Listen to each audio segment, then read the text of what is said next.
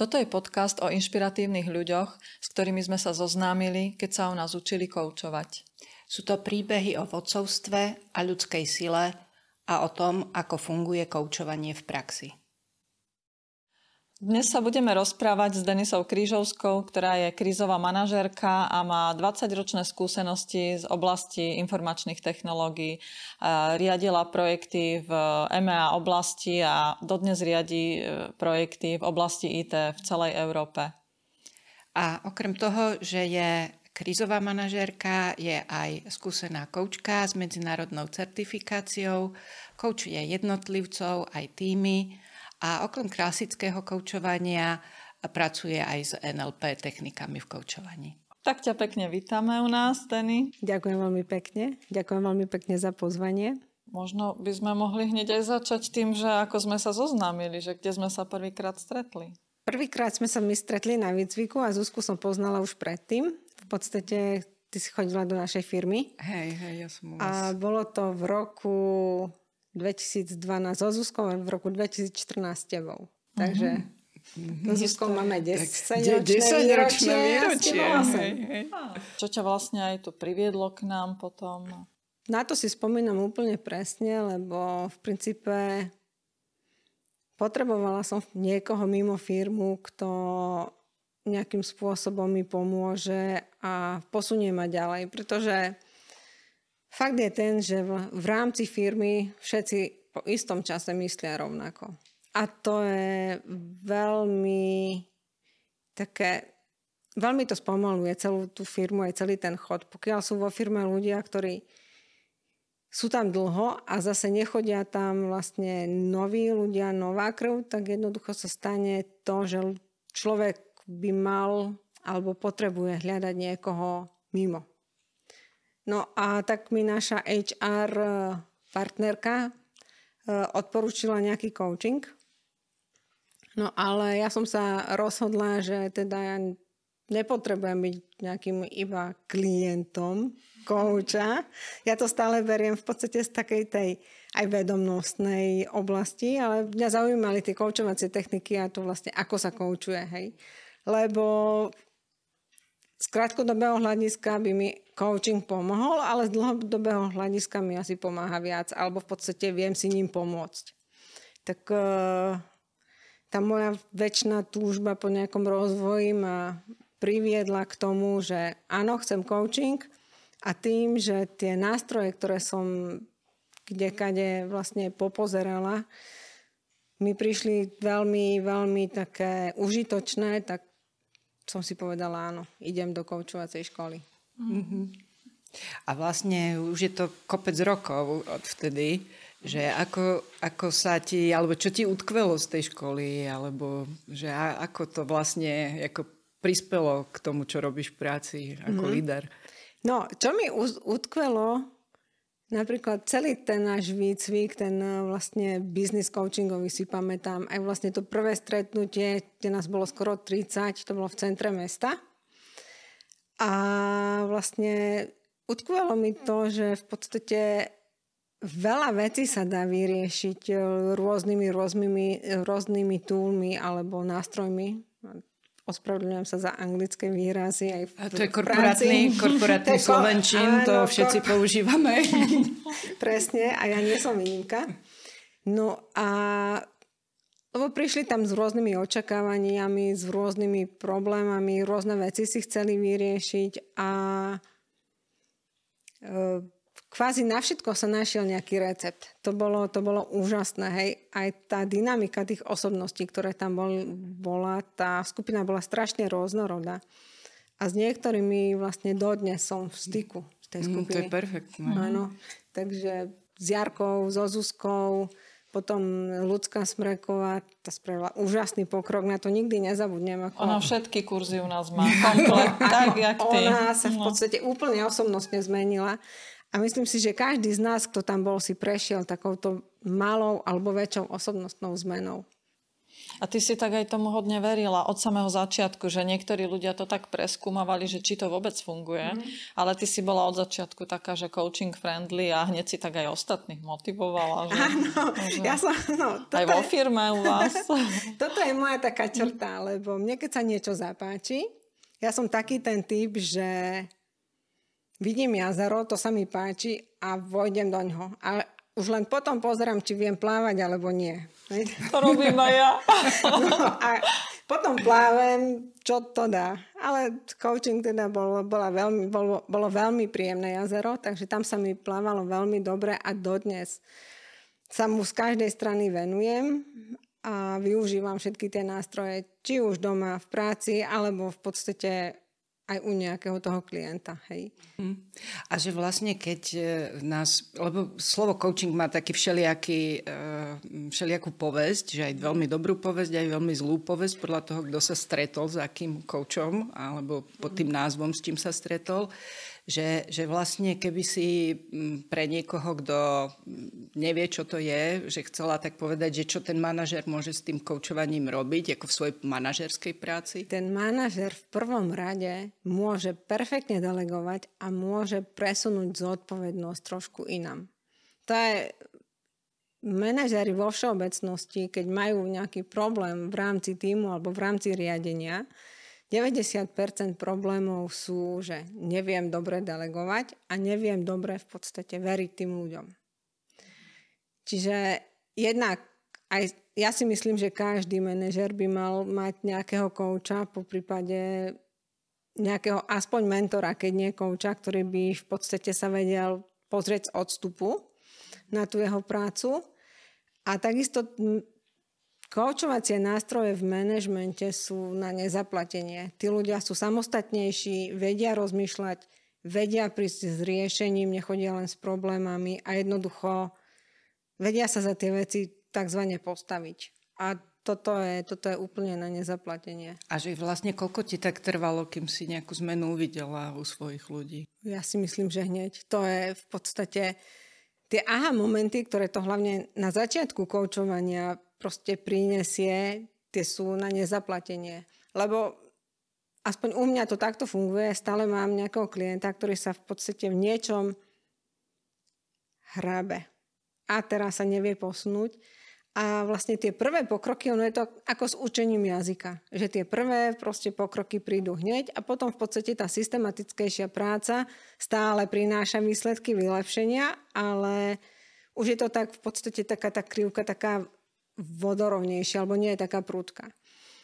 A čo mňa napríklad baví tie počiatočné hodiny, tak prvá nie, ale druhá, tretia, štvrtá, že tam človek má minimálne jeden taký ten aha moment, že aha, že a vyrieši si nejakú úplne banálnu vec z jeho, alebo z pohľadu človeka, ktorý sa na to pozerá zvonku, ale ten človek sa ani neuvedomuje, že sa v nejakej drobnosti hrabe, ktorá ho proste úplne zablokuje. A ty si vlastne aj taká ambasa- ambasádorka koučovania aj u vás vo firme, aj tej predtým, aj teraz, že vlastne ty keď aj o tom rozprávaš, tak je to také ako veľmi entuziastické, že tam sa tomu nedá ani neveriť, že no. Máš aj nejaké také, že pikošky alebo ja, úsmevné pikošky, pikošky príhody. Mám, akože, no. Jasné, stále sa v podstate niečo vysype. Koučov, napríklad koučovala som jednu klientku a to si dodnes pamätám, lebo v podstate riešili sme bloky. A tam bola taká tá klasická koučovacia, koučovacia metóda, že vlastne teraz si tu, kde chceš byť, je tu blok, čo sa stane, ak to budeš mať, čo sa stane, ak to nebudeš mať. A ani sme v podstate nedošli do konca, len sme išli okolo toho bloku a tam moja klientka na mňa pozerá, že ja krava. A to bol jeden z takých najkrajších uh, aha momentov. Lebo v podstate to vám, ak to keď vidíte, že tomu človeku proste svitne a vlastne ten blok, ešte sme to dokonč, dokoučovali, ale ten blok tam zrazu ako keby nebol. To uvedomenie na tej ceste bolo také rýchle, že Potom sme už fakt riešili také tie praktické veci, ako sa dobrať k tým výsledkom, ktoré chceme, čo by mala robiť, čo by nemala robiť, čo by prospelo, čo by neprospelo a samozrejme klas- klasické koučovacie procesy, ale to po tých tých aha momentoch, to je tieto chvíle mám úplne najradšej. A inak ty koučuješ aj rôznych ľudí mimo firmu a akože ty máš aj lekárov, aj rôzne ďalšie cieľové skupiny, tak čo, ako to ty vlastne žiješ? Ako to ty, ako, no, v podstate sta, uh, úplne od začiatku koučovania, alebo kedy som začala koučovať, ja si stále držím jedného, maximálne dvoch klientov. Keďže pre mňa je to hobby, nie je to moje hlavné zamestnanie. Moje hlavné zamestnanie je dosť náročné aj bez toho. No a takže nie je úplne jednoduché mať ma ako kouča. Uh, lebo tým, že vyberám si, tým, že mám obmedzený čas, aj tí ľudia, ktorých, ktorých v podstate koučujem, majú, majú obmedzený čas, tak ja v princípe fungujem, ako sa hovorí, formou jedna pani povedala. Hej. Čiže stále ma niekto odporúči a ja sa v podstate s človekom dohodnem alebo nedohodnem, alebo sa v podstate dohodneme na neskôr podľa toho, ako to vyzerá. Aj keď musím povedať, že tak minulého roku som sa rozhodla, že si spravím stránku a facebookovú, facebookovú skupinu. No, začala som to a snáď to do konca leta v podstate, do konca leta dokončím. A celkom dobrý názov som tomu dala, že grow to flow. To znamená, človek najskôr musí vyrásť, aby, aby v podstate vedel v podstate plynúť tým životom. Tak, tak, to sa mi to, tak to sa mi to podarilo. Dlho som rozmýšľala, že vlastne čo by vysťahovalo moje koučovanie. A vlastne to je o tom, že v podstate fakt na to človek, lebo zvyčajne si každý v podstate hovorí, že najskôr sa uvoľníš, že potom budeš rásť. To mne sa nikdy nezdá.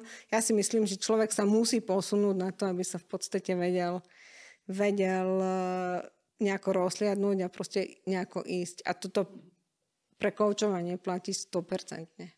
Akými témami žiješ teraz? Ako v takom svojom pracovnom aj súkromnom živote? No, tém ja mám stále veľa. V princípe tak ako všetci manažéri teraz riešim to, ako dostať ľudí po covide do práce a nielen do, do práce, ale ako tí, aby ľudia spolu spolupracovali. V princípe tým, že sme, sme sa posunuli do virtuálneho sveta, bola to v podstate nutnosť, ale teraz sa potrebujeme trošku vrátiť aj do nejakého reálneho života. A tam v podstate vidno celé spektrum toho správania tých ľudí od toho, že tí extroverti tí sa snad nevedeli dočkať, až po introvertov, ktorí skoro prestali rozprávať a nejdú na kávu s kolegami, lebo im to teda nie je až také príjemné a nie sú na to pripravení. Tak veľa vecí, ale sa rieši okolo toho, že ako pracovať, čo je ten nový mód, ako sklobiť, že niekto chce byť doma, niekto je v práci, nestále sa chodí do práce.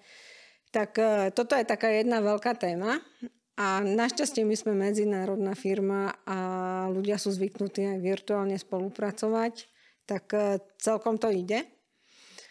Čo sa týka v podstate doma napríklad, tak tam som si povedala, že potrebujem z gruntu prerobiť celú záhradu a už nám to trvá dva mesiace od Veľkej noci a ešte nie sme, nie sme ani ďaleko tak dobre na tom, aby sme, to, aby, sme to, aby sme to skončili, tak dúfam, že do polovice leta. Ty si vlastne kúpila dom na Devíne, že? Áno, ja som kúpila dom vlastne tesne pred koronou, čo bolo perfektné, lebo neviem si predstaviť tú koronu stráviť v byte.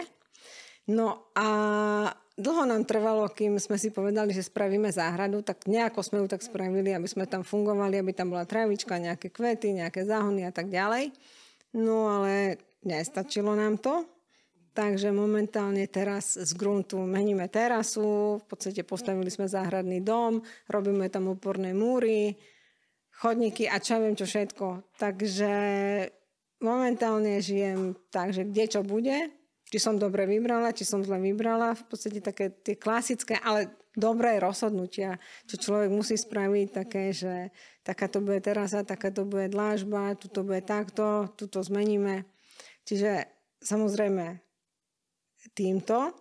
Potom v princípe momentálne aj celkom v podstate dorábam ešte nejaké pokurzové veci alebo v podstate pre en el pé. Tak tam som, to som si tiež povedala, že v rámci covidu sa treba niečo ešte nové naučiť a celkom som natrafila na taký výcvik v Kanade, takže všetko sa to robilo online. Samozrejme, Kanadania majú ráno, ja mám noc. Čiže pekne krásne som večer o piatej v podstate sadla za počítač, aby som v podstate ráno od tretej vstala a v podstate začala fungovať. Ale a to respektíve... nič nové pre teba. Nie, nie, nie, to, nie je to absolútne nič nové. Takže uh, a ešte máme vlastne také mesačné stretnutia. U nich je to v pondelok večer, u mňa je to v útorok ráno o tretej. Takže každý, raz v mesiaci v útorok o tretej vstávam, aby som sa v podstate pripojila na Zoom a, pod- a robila tie témy alebo pracovala v podstate na tom, na tom coachingu en el pé. To je, to je v podstate tak, také, také celkom milé a je to... Robila som to aj preto, lebo som chcela poznať takú inú filozofiu. Hej, tá v podstate americká alebo tá anglosaská je, majú trošku iný prístup, ako, ako máme my. Mm-hmm. Takže toto, toto bolo veľmi zaujímavé. A v čom sa ti to zdá najodlišnejšie? Že...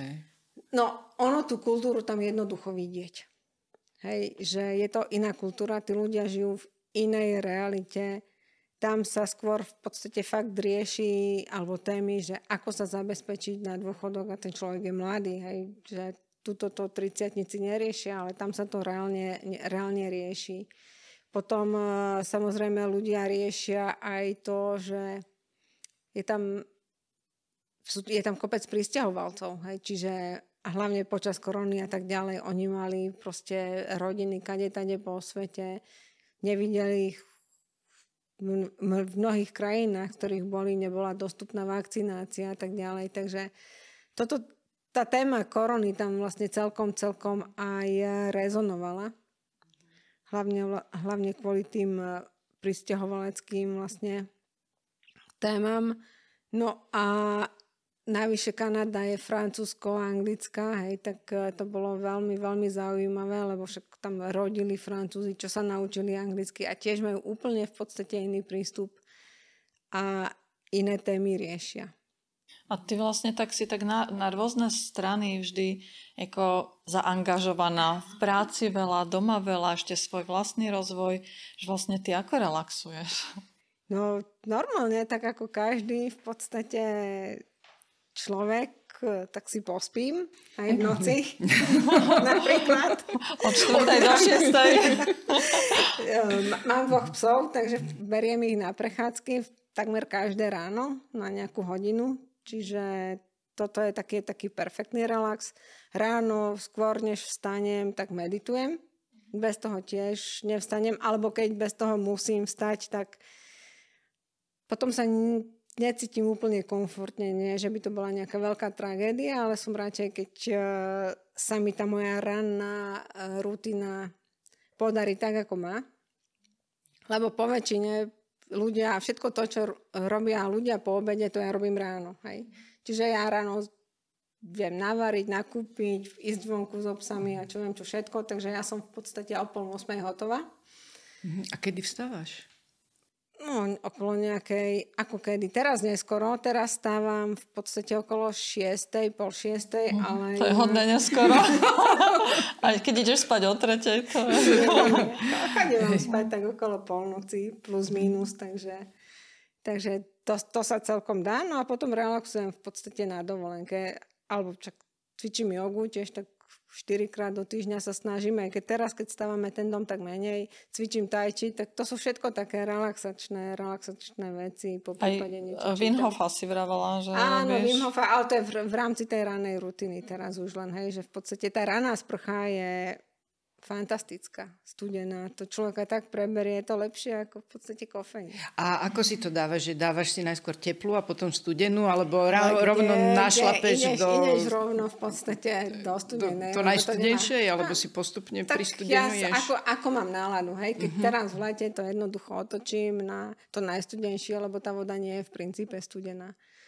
Ke, keď sme to robili, alebo v zime, tak tá naša voda v zime má nejakých deväť stupňov z kohutíka, tak to som na seba taká trošku lepšia. Zase až tak sa nemusím vyzývať a dám si takú, takú trinásť stupňovú, hej, že... Ale v princípe, princíp je ten, že teda prídeš do tej vane a, a jednoducho dáš si tú, alebo do sprchy a dáš si tú studenú vodu. Čo ťa vlastne tak motivuje v živote? Že, že ty si stále taká, že plná energie a, a nápadov a vlastne a čokoľvek vlastne vidíš, tak hneď ideš do toho áno, áno. a ťa to zaujíme, že... Mňa ti ani nič nemotivuje. Ty si tak od narodenia. ja, ja som sa takto narodila, hej, lebo... Ono, motivácia je taká, uh, neviem, či poznáte Mel Gibson. Ona taká tiež americká koučka a tá hovorí, že... Motivácia je na nič, pretože vtedy, keď ju potrebujete, tak ju nemáte. Okay. Ale nie, akože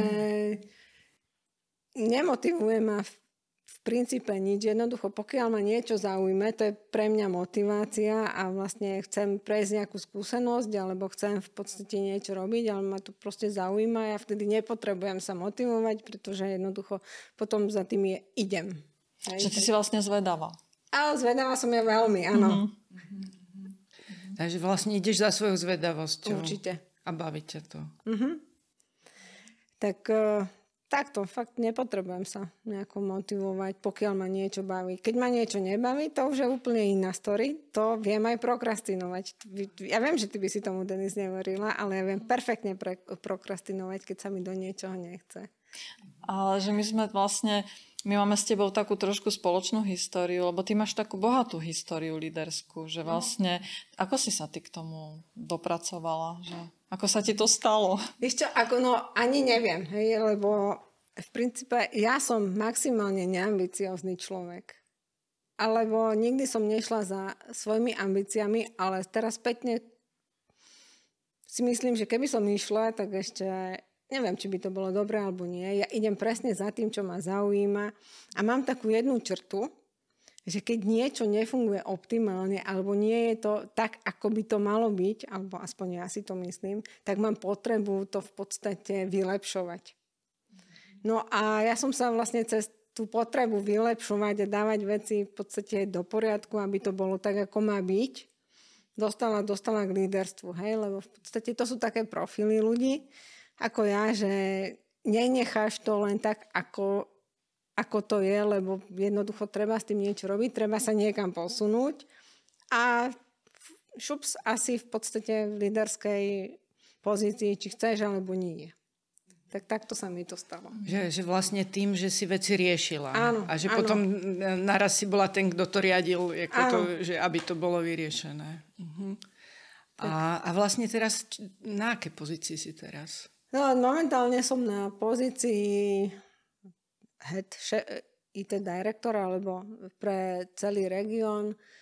Mám na starosti infraštruktúru a networky. Hej, zase tá angličtina mi tam do toho skáče. To nerozumieme.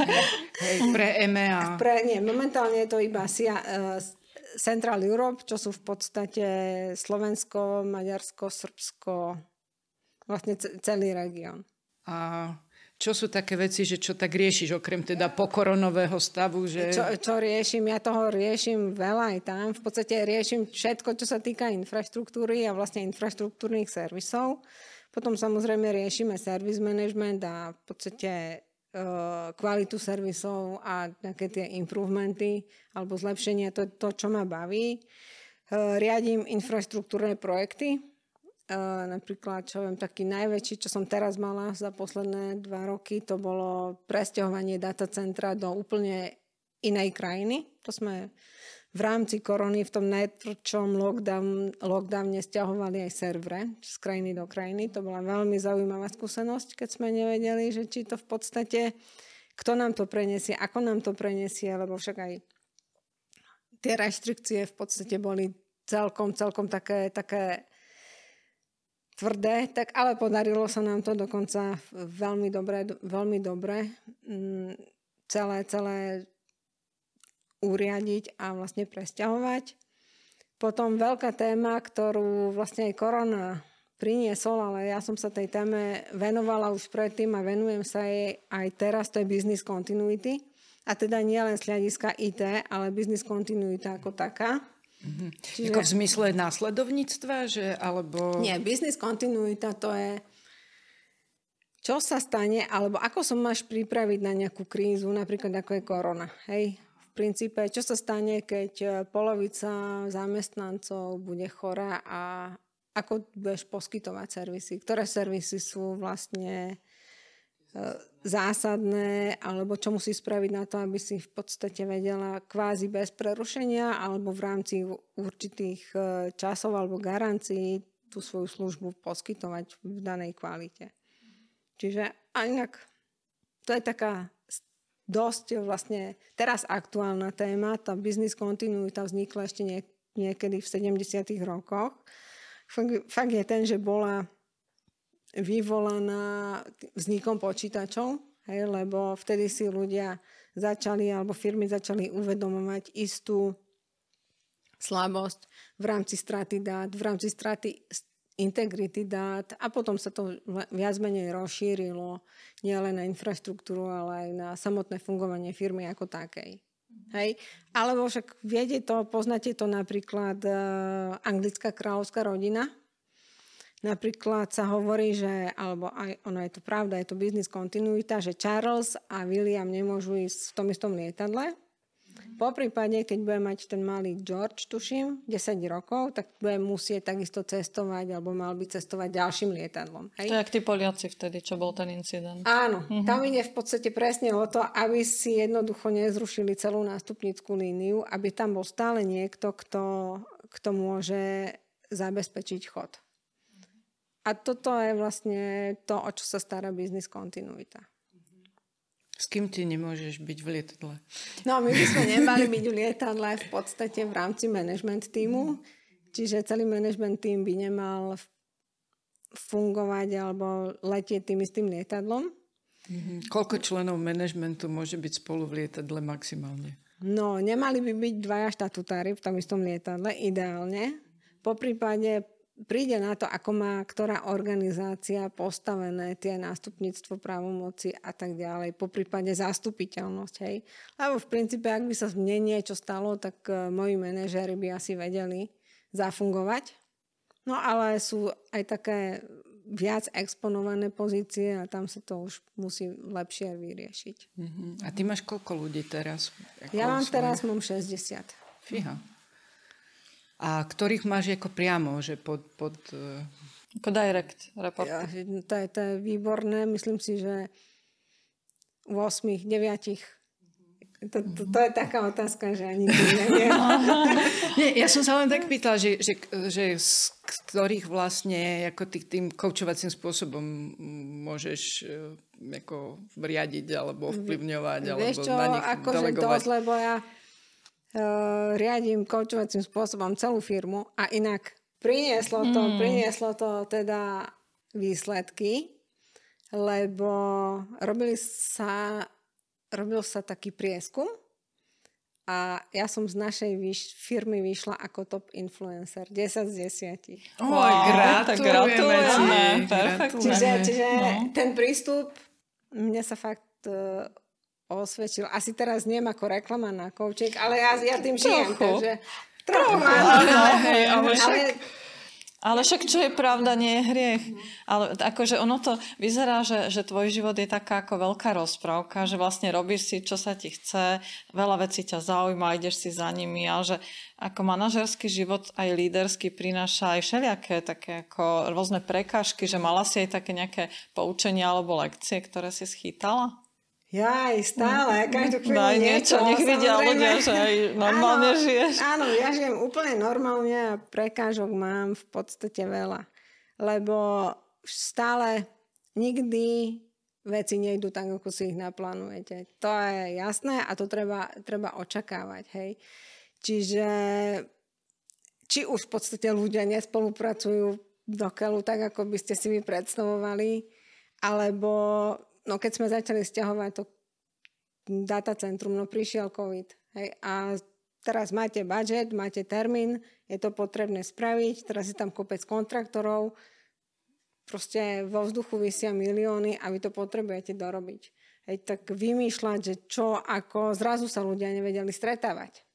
To pre ľudí, ktorí majú problém zdvihnúť telefón, lebo všetko riešia osobne a zrazu bol COVID, to bola, boli nepredstaviteľné veci, ktoré sme museli vyriešiť v rámci produktivity. V rámci toho, aby sme stihli, stihli termíny. Takže samozrejme stále dostanem nejakú facku. Tak, takú nejakú lekciu, keď si spomenieš, že čo ťa tak akože tak možno aj ďaleko do minulosti, že, Ježiš, že čo, ďaleko, ak si ďaleko. Mala nejakú takú situáciu, že fú, tak toto na začiatku si vyzer, vyzeralo to, že to je akože nie dobrá vec, ťažká vec, ale no. Že možno ti to aj niečo dalo potom. Ja, ja, ja, ja to ale vyťasňujem takéto to, veci. Akože, to si tak, akože, dobre robíš. Chorobne pozitívne, že to je neuveriteľné. ja, to, ja to vyťasňujem, že v podstate no napríklad, keď som Začala, akože, začala riadiť command centra v Európe. To som si v podstate myslela, však je to proste tým ako tým, je to základná í té infraštruktúra, nemôže na tom byť zle nič.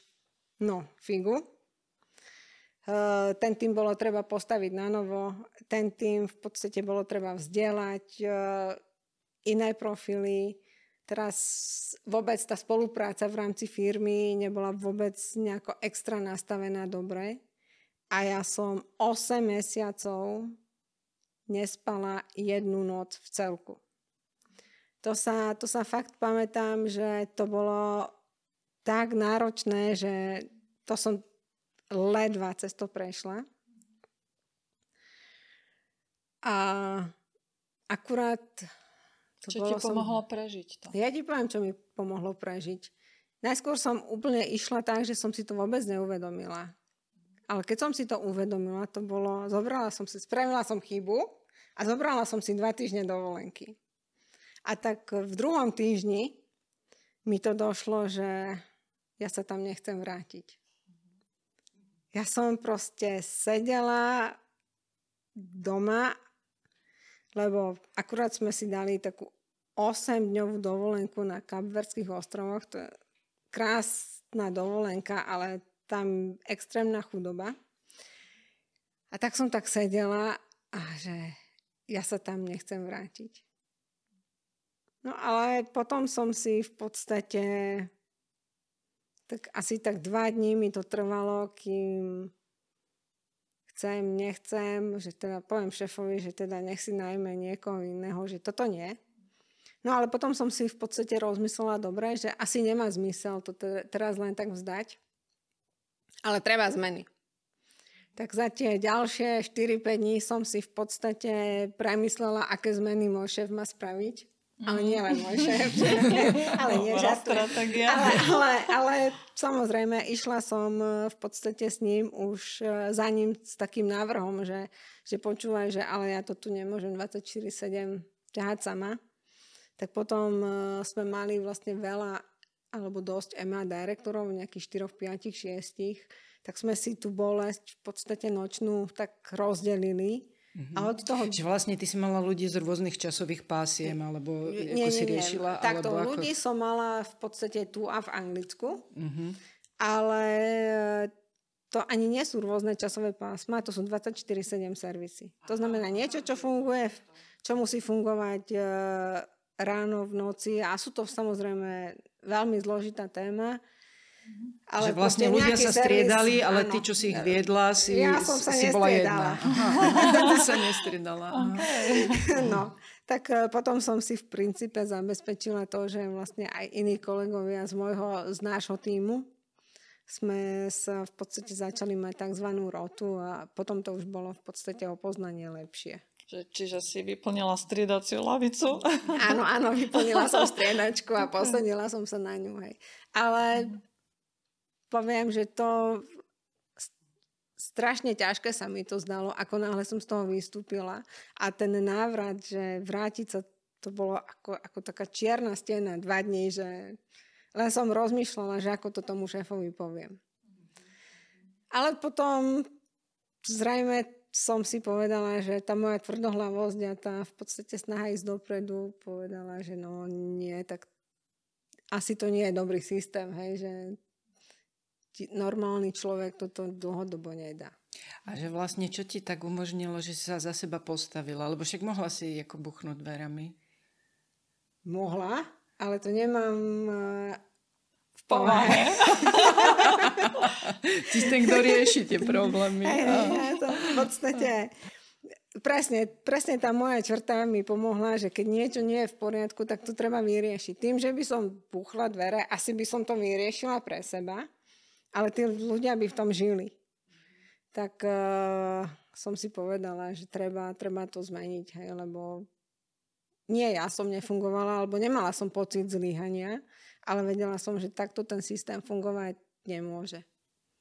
My ťa poznáme ako veľmi cieľavedomú osobu, aj keď teda robíš si to, čo ty chceš, ale že keď si ty dáš cieľ, sama sebe si najväčším drábom. A že vlastne toto dám a toto dokážem. A že čo ti vlastne pomáha tie ciele tak ako naplniť, dosahovať? Len tá zvedomosť, len v podstate len to, že chcem. Hej? Mm-hmm. Lebo ja buď mám tú takú tú vnútornú motiváciu, alebo ako to povedať, alebo potom sú proste veci, na ktoré ma ťažko človek presvedčí. Hej? Pokiaľ to nie je to moje, alebo to možno nie je dobré, pokiaľ to nie je niečo, čomu ja neverím, alebo čo si... čo nie je až tak úplne, čo by som chcela, tak uh, tam si viem asi vymyslieť náhradný cieľ alebo, alebo náhradnú cestu. Toto poznám, túto črtu dosť. Áno? Áno, poznáš na mňa. čiže, čiže, áno, sú veci, ktoré jednoducho človek musí spraviť, hej, lebo ja fungujem v korporátnom svete a tam sú veci, ktoré sú dané a jednoducho treba a človek to berie pekne povedané, dobre so zlým. Hej. Proste patrí to k tomu, patrí to k cieľu. A jednoducho, to som sa celkom pekne v podstate naučila v posledných uh, rokoch alebo v poslednej dobe rozlišovať, či tá činnosť podporuje cieľ, ktorý chcem dosiahnuť. Toto je taký výborný recept na to, ako nemrhať energiou, pretože v celom tom mojom nadšeneckom tvorení alebo v tom živote je veľa premrhanej energie. Hej. Lebo mnohokrát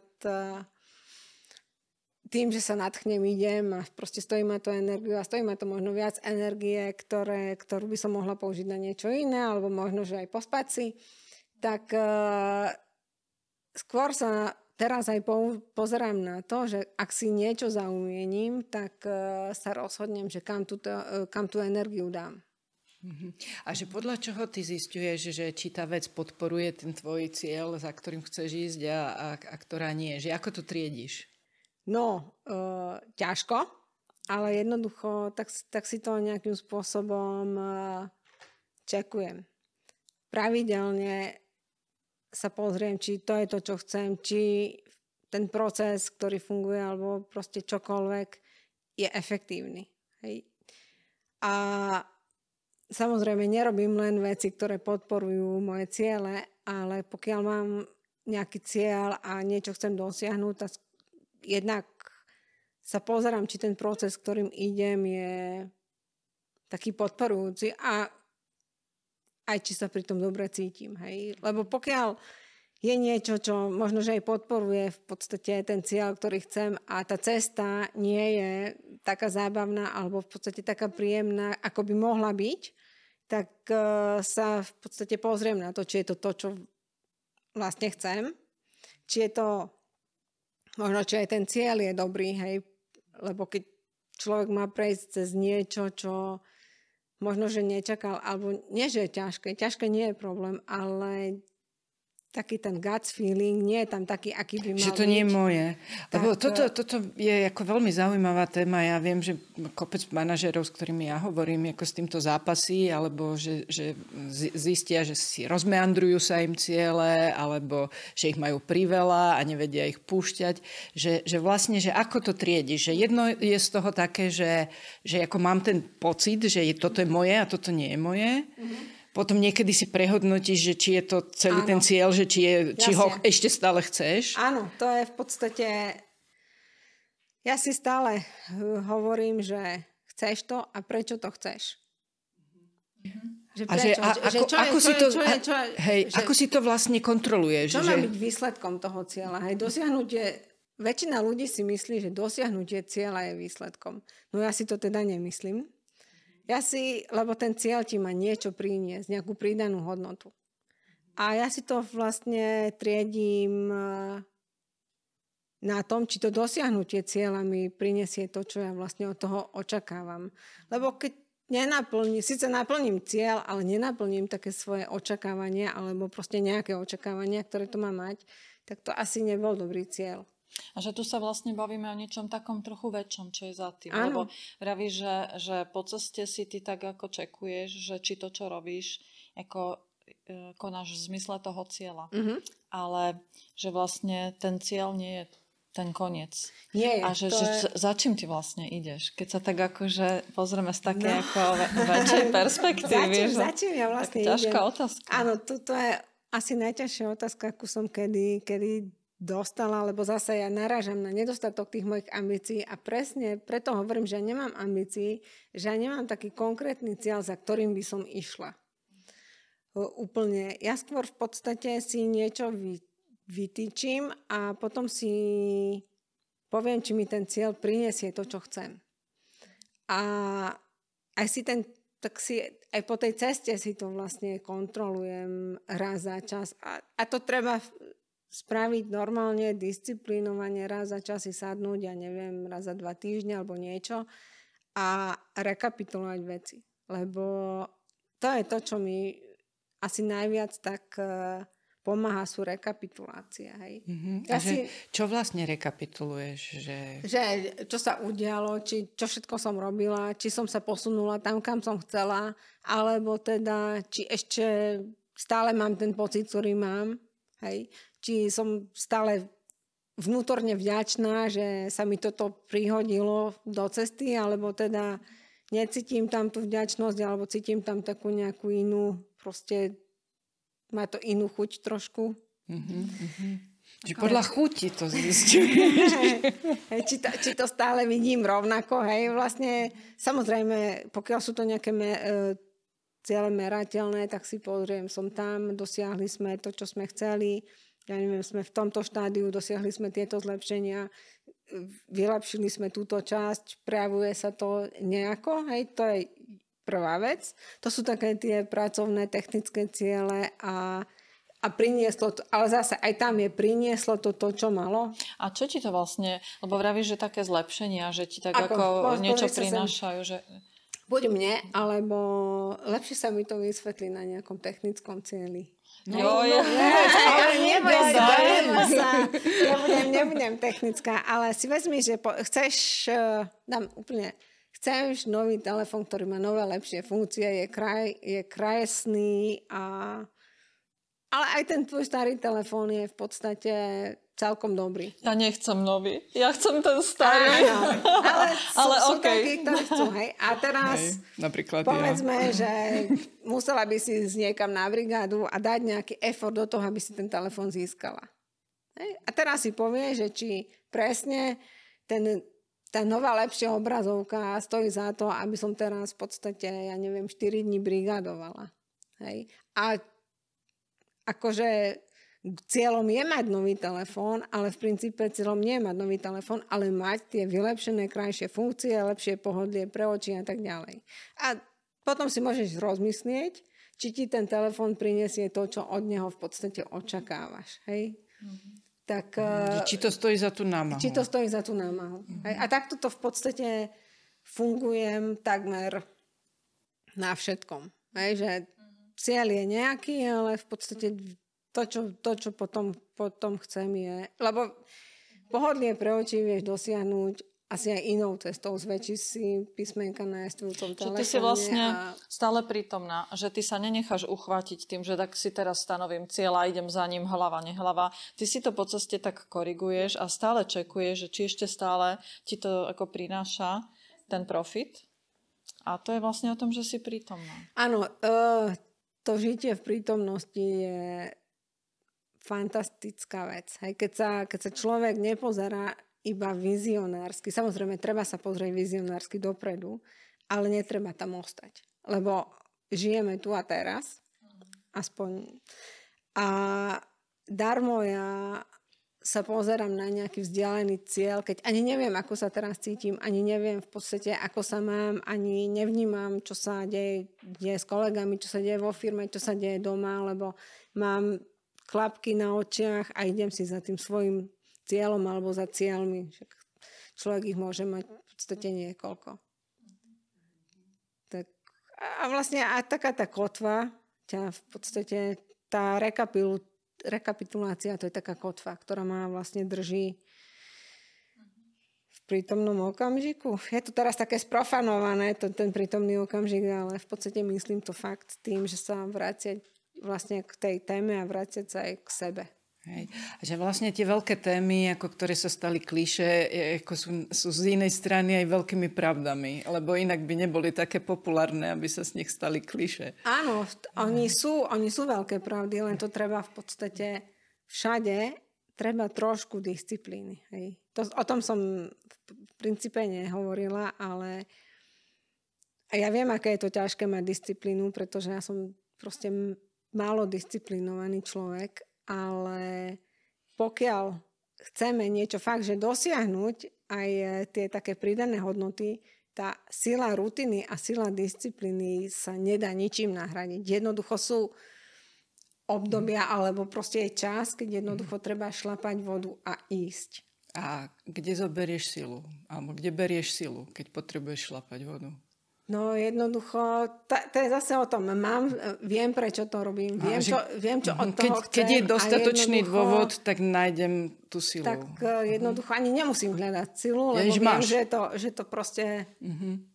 je potrebné. Čiže stále si prítomná vlastne a stále nejakým spôsobom monitoruješ to, že ako sa máš v tom celom. No.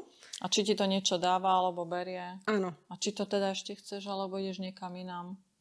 Toto je vlastne to, že ty vlastne do toho svojho í té sveta vkladáš stále seba, že jogu, Wim Hofa a, a en el pé a coaching a vlastne ty, ty, ty to celé tak ako komplexne ponímaš. Hej, lebo a je to proste aj o tom, že ako do čoho dáš tú svoju energiu, hej? Lebo mnoho ľudí dáva svoju energiu do toho, aby tú autenticitu, ktorú majú v práci, alebo keď majú dosahovať nejaký cieľ, proste upravili. Hej, je to niekedy žiaduce u takých ľudí, ako keď je nejaký veselý právnik, tak asi veselý firemný právnik nie je, to práve orechové, hej, že tam musí pôsobiť tou svojou serióznou fázonou, ale je aj kopec v podstate profesí alebo proste ľudí, ktorí nemusia sa nejako markantne správať inak alebo mať iný prístup a niekedy to aj na škodu. Možno, že iba pre nich samých. A potom mrhajú tú energiu na to, aby vyzerali, že sú niekto iný, ako v skutočnosti sú. Je to úplne bežná vec, hej, tí ľudia to robia, ale ja si myslím, že to je, to je veľká škoda, že tam to svoje autentické nevnesú. Mm-hmm. A že ty, ty vlastne, keď ideš takto podľa seba a hovoríš, že sa potrebuješ niekedy vzdávať, alebo teda potrebuješ zisťovať, že či ešte stále jasne, to stojí jasne, za... za že, že ako, to, ako to robíš, že sa vzdáš? Že čo, čo ti, podľa čoho sa rozhodne, že musím sa vzdáť a, že, a, a čo ti pomôže sa vzdať? No, ja sa veľmi nepotrebujem vzdávať. Lebo pokiaľ mi už ten cieľ nevonia a mám pocit, že to nie je to ono, poprípade, keď si to niekoľkokrát zrekapitulujem a vidím, že tá cesta sa chce zmeniť, alebo tá, to, čo od toho chcem, už pre mňa nie je podstatné, tak jednoducho sa vzdám. Hej, respektíve, že jednoducho si povieš, to, že to už to nie je podstatné. Hej, nie, nie je to podstatné, nemá to zmysel a ako náhle to stráti zmysel, tak, tak prirodzene to tak vyplynie. Samozrejme svoje ciele určite boli jeden, dva, keď som si povedala, že chcela by som to pretlačiť, ale stalo sa mi už aj to, že som vedela, že nejaký, nejakého cieľa sa mám vzdať, že není to úplne to, čo chcem. Pretlačila som si ho, no a ten výsledok nebol z toho ten dobrý. Mm. Hej, ten pocit... Jako, že, že pretlačila som si ho ako v sebe. V sebe. Aha. A dosiahla som to a myslím, že som mala z toho taký dobrý pocit, ani zďaleka nie. A to nebolo, že vlastne ani nehovoríš o tom, že vzdávam sa toho cieľa, ale že ty sa rozhodneš, že to necháš tak a ideš inde. Áno, áno. Proste zmením, mm-hmm. zmením mm-hmm. takú nejakú... trasu alebo v podstate niečo. Hej? Že vlastne je tam ten náboj, tam ostáva, len sa presmeruje inde. Uh-huh. Uh-huh. Tak ja málokedy sa ocitnem v situácii, že nemám žiadne ciele. A, áno. To, no. Inak som minule počúvala rádio, to bola nedeľa dopoludní alebo popoludní a niekam som išla autom. A zrazu tam v podstate volala nejaká baba a moderátor sa jej pýta, že čo robíš? A že nemám čo robiť, nudím sa. Čiže to čo je za slovo? Ako sa to dá? Že ako sa, ako sa niekto môže nudiť? Ja v podstate mám stále taký veľmi dlhý list toho, čo ešte chcem spraviť a aj viac by sa dalo. Ale mne sa nezdalo, nestalo také, že nemám čo robiť, nudím sa. To nemáme ani v slovníku také slovo. Nemám, nemám, hej, čiže... A ty máš aké ciele teraz? Si vravala, že stále nejaké máš. Áno, tak, tak pozri. V prvom rade by som chcela dokončiť záhradu. Taký môj súkromný cieľ. Uh, potom uh, teraz nás čakajú v práci také dva veľké projekty. Jednak uh, výmena nejakých uh, nástrojov a takisto ideme znova sťahovať datacentrum. Mm. Čiže cieľ je presťahovať to v podstate budget, takisto v podstate robím pre celú našu, vlastne celý náš región business continuity, cvičenia, business impact analýzy a to je celkom veľká výzva ľuďom, ktorí to nežijú kvázi každý deň, tak vysvetliť, že prečo to je, ako to majú robiť, ako to majú v podstate k tomu pristúpiť. A keď sa mi toto podarí, to bude veľké, veľká vec, pretože to je asi najťažšie. No a potom stále pokračujem.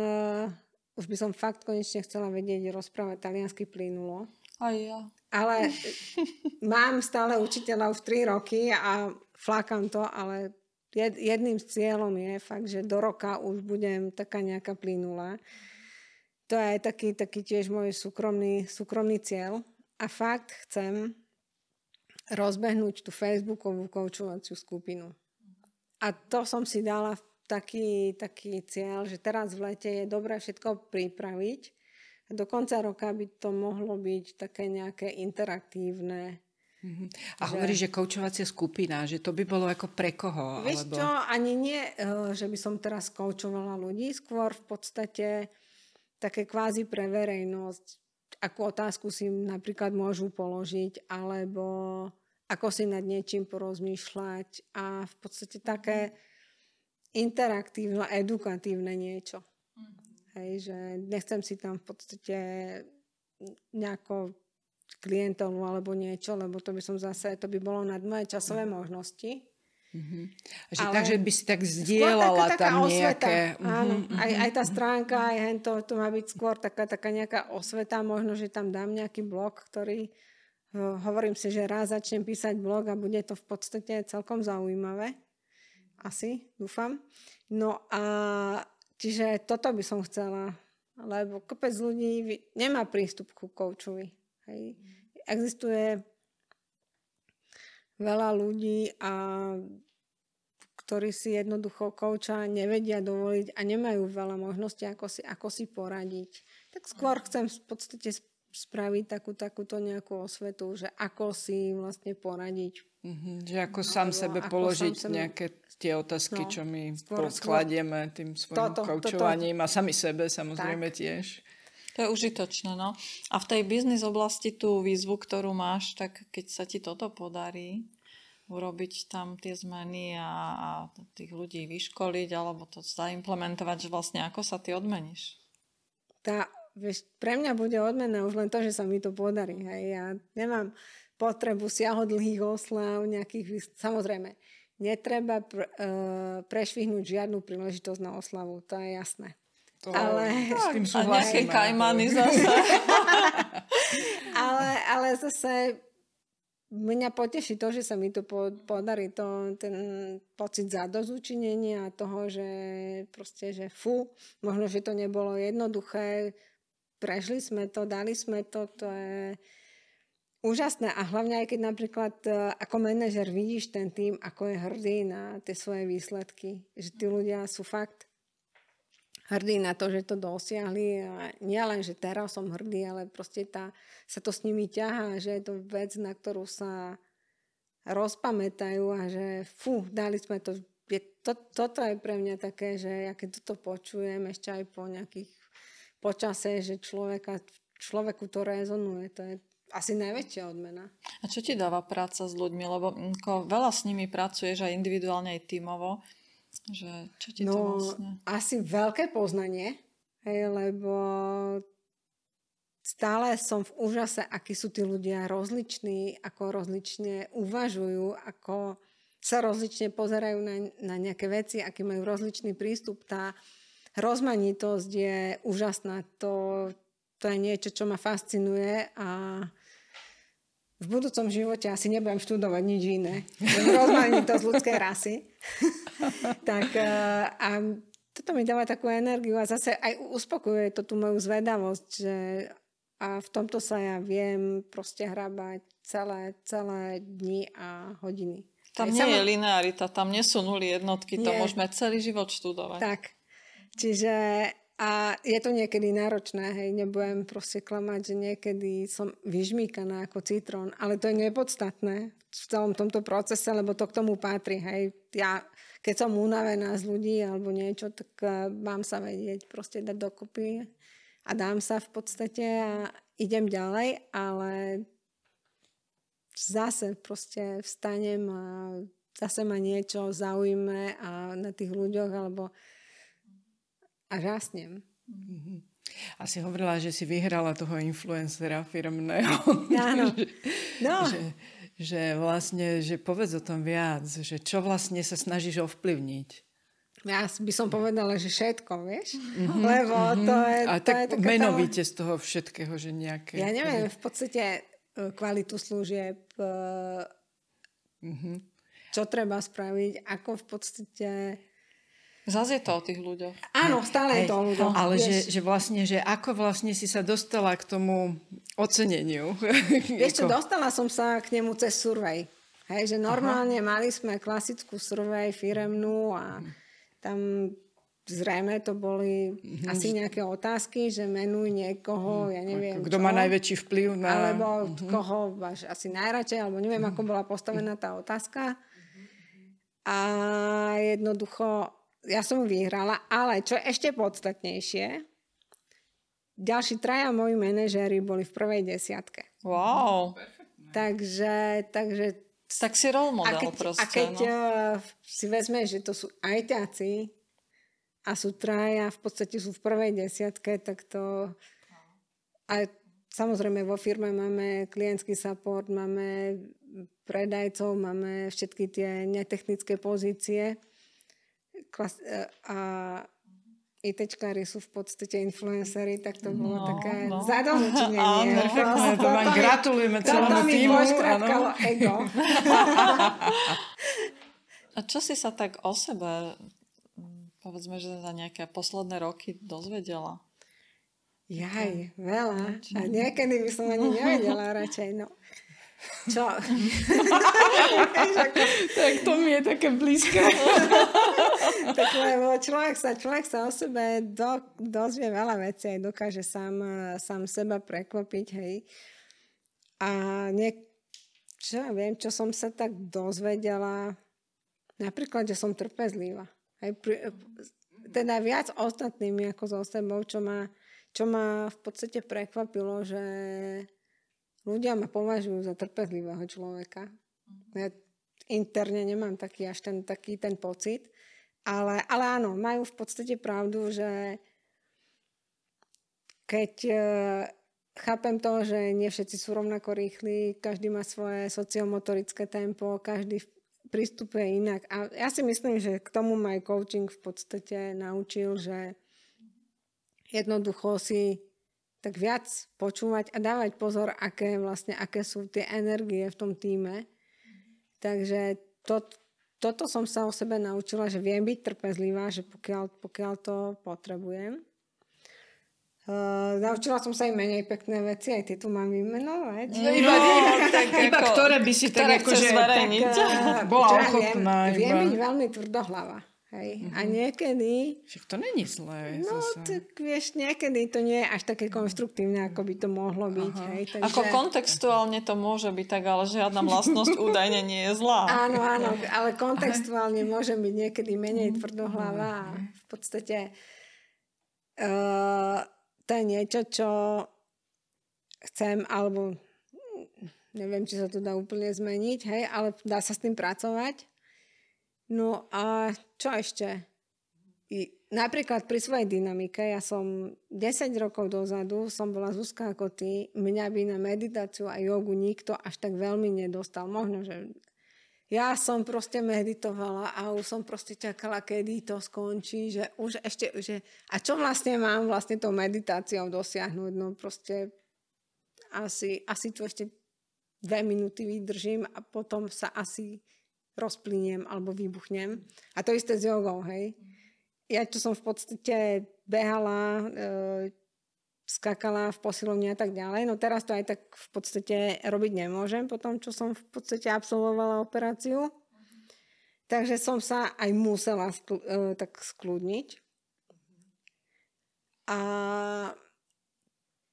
tak zistila som, že to, že to napriek všetkému asi dokážem, že, že to ide. Hej, že v podstate netreba všetko proste tak tlačiť nejakou proste veľkou energiou, ale idú ve...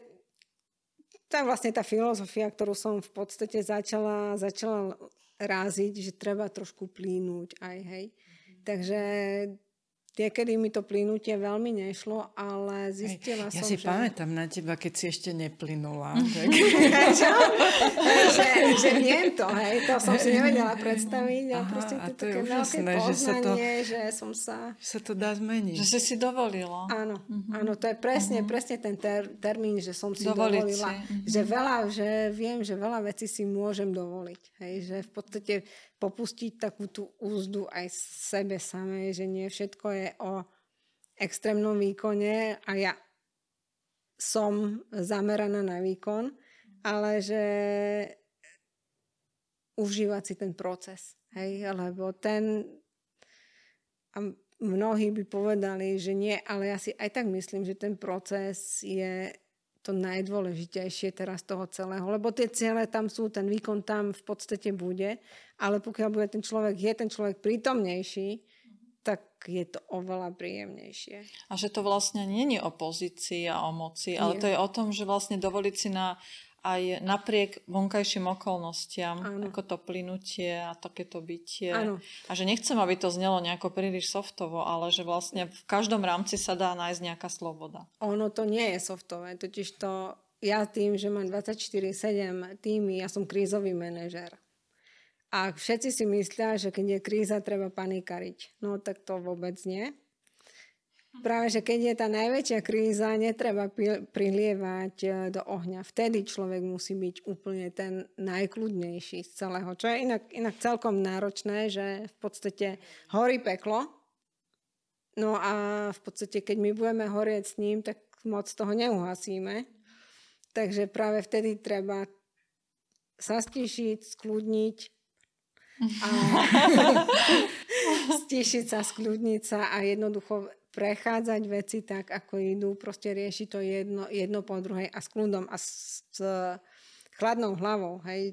Môžem byť potom nervózna alebo proste rozrušená z toho, ale až tak tri dní potom, lebo... No, ale že vlastne tak to sa tak ľahko povie, že keď horí niečo, tak skľudni sa.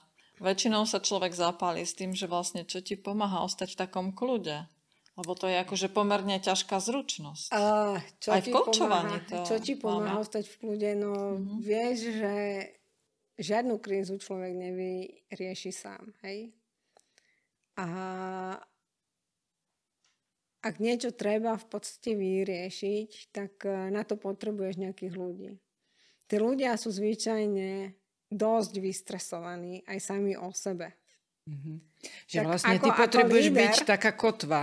Ako že... líder mm-hmm. jednoducho tam proste niekto musí byť nejaká kotva, ktorý to proste vyrieši, územní s chladnou hlavou. A, a to je to, čo ti pomáha. Aj, lebo čo z toho máš, že teraz niekto riadi nejakú krízu a vidíš, že tam česky povedané vyšiluje.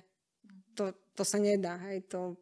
Človek, keď má krízu, proste nech sa zbalí, proste dá žezlo niekam inám a jednoducho nech nekontribuje. Lebo, a, a toto je alfa omega toho, čo musí spraviť. Jednoducho, a pomáha to všade, hej. Lebo aj keď za tebou príde klient, no on nie je zvedavý na to, že ty máš nejaké vnútorné krízy a momentálne si sa zle vyspala. On tam očakáva v podstate tú kotvu, hej. Lebo či už ide človek za koučom, za mentorom, alebo za lídrom, za manažerom, tak čo očakáva? V podstate niekoho nejakú, nechcem povedať vyššiu autoritu, ale v princípe áno, ktorá ho niekam posunie a nikto nechce vidieť kvopku nešťastia alebo nervov. Hej, tak to je taká celkom zásadná vec. Aj v coachingu, aj v živote, aj vlastne v práci. A krízový manažment ma toho teda naučil v tomto, v tomto smere veľa. Mm-hmm. A že čo je, čo je ešte taká ďalšia lekcia krízového manažmentu, ktorú vy si no. s nami povzdielala? Ostať v kľude, to je asi taká tá najväčšia. Ďalšia vec je, a zase, byť pripravený. Hej. Vlastne ono sa to stále hovorí, že byť pripravený, ale človek, keď chce niečo, keď niečo robí, tak mal by byť pripravený na viaceré alternatívy. Ono v coachingu sa hovorí asi, že stále je dosť iných ciest, hej? Lebo ja sa pamätám na tvoju otázku, ktorú si dala, no a keď táto možnosť nie je, tak čo potom? A keď táto možnosť nie je, tak čo potom? A keď táto možnosť nie je, tak čo potom? Hej? A to je, to je presne o tom, hej, že človek sa musí zamyslieť nad tým, aké má možnosti a vlastne a trošku predvídať. Hej. Aj Ale tom... vždy sa nedá pripraviť na veci. Sú veci, na ktoré sa nevieš pripraviť. Sú, ktoré sa nevieš pripraviť na konkrétne veci, ale vieš pripraviť seba, že vieš hľadať alternatívy alebo vieš uh, sa istým spôsobom správať. Hej. Lebo samozrejme nepripraví sa úplne na všetko a mňa tiež nič nepripravilo na to, keď mi povedali, že mám v hlave v podstate anevrizmu, proste cievu, ktorá mi môže každú chvíľu prasknúť. No v tom momente som nebola úplne pripravená, ale tak ako všetko, tak som kývla, že áno, správte to, napriek tomu, že chceli mi ukázať asi dve až štvorky toho, čo všetko sa môže so mnou stať, tak som mi povedala, že tie dva štvorky nech mi nenecha, e, neukazujú, lebo na to sa nepripravím. Hej. No a jednoducho, čo ale môže spraviť, je to, že cez to prejsť. Hej. Nejakým spôsobom cez to prejsť. Lebo nech si v akejkoľvek situácii, tak ju chceš prežiť nejakým spôsobom. Hej. A teraz môžeš ju prežiť, že úplne rozliata na mlieko, neviem, čo to takto môžem povedať, alebo jednoducho v podstate nadýchneš sa a v podstate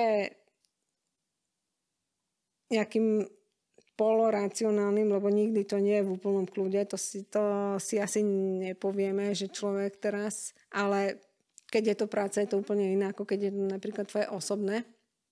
A ešte, ešte také vážne. Lebo to, áno, tak to v, to, v, tom maximálnom, v tom maximálnom kľude to v podstate odžije si to deň po dni a proste robíš to, čo máš. Hej? Tak a to je asi taký, taký jediný recept, že môžeš si dovoliť chvíľu proste možno, že poplakať, môžeš si dovoliť chvíľu, ja neviem, trucovať, môžeš sa sťažovať na osud, ale v konečnom dôsledku relatívne rýchlo človek musí jednoducho vstať, nadýchnúť sa a, a cez to prejsť. Mm-hmm. To je... A že, že vlastne ten recept, že keby si ho takto dala, že si sa dozvedela takú ako na, ťažkú diagnozu a že... že ako si vlastne to zvládla. Že, no. Že ako si to ako postupne, že keby sme z toho spravili recept, Veď ktorý by mohol niekto zopakovať, že, že no, ako? N- najskôr som si neuvedomovala, čo to presne úplne je. Hej? Mm-hmm. A ja som si to vlastne vedela som, že proste mi musia niečo robiť v podstate v mozgovej cieve. Ani som si neuvedomovala, že vlastne čo, čo, sa, čo sa bude diať. No a potom jednoducho človek dostal tabletky, vedel, že proste mám robiť nejaké veci, respektíve skôr dostaneš kvantum zákazov. No a jednoducho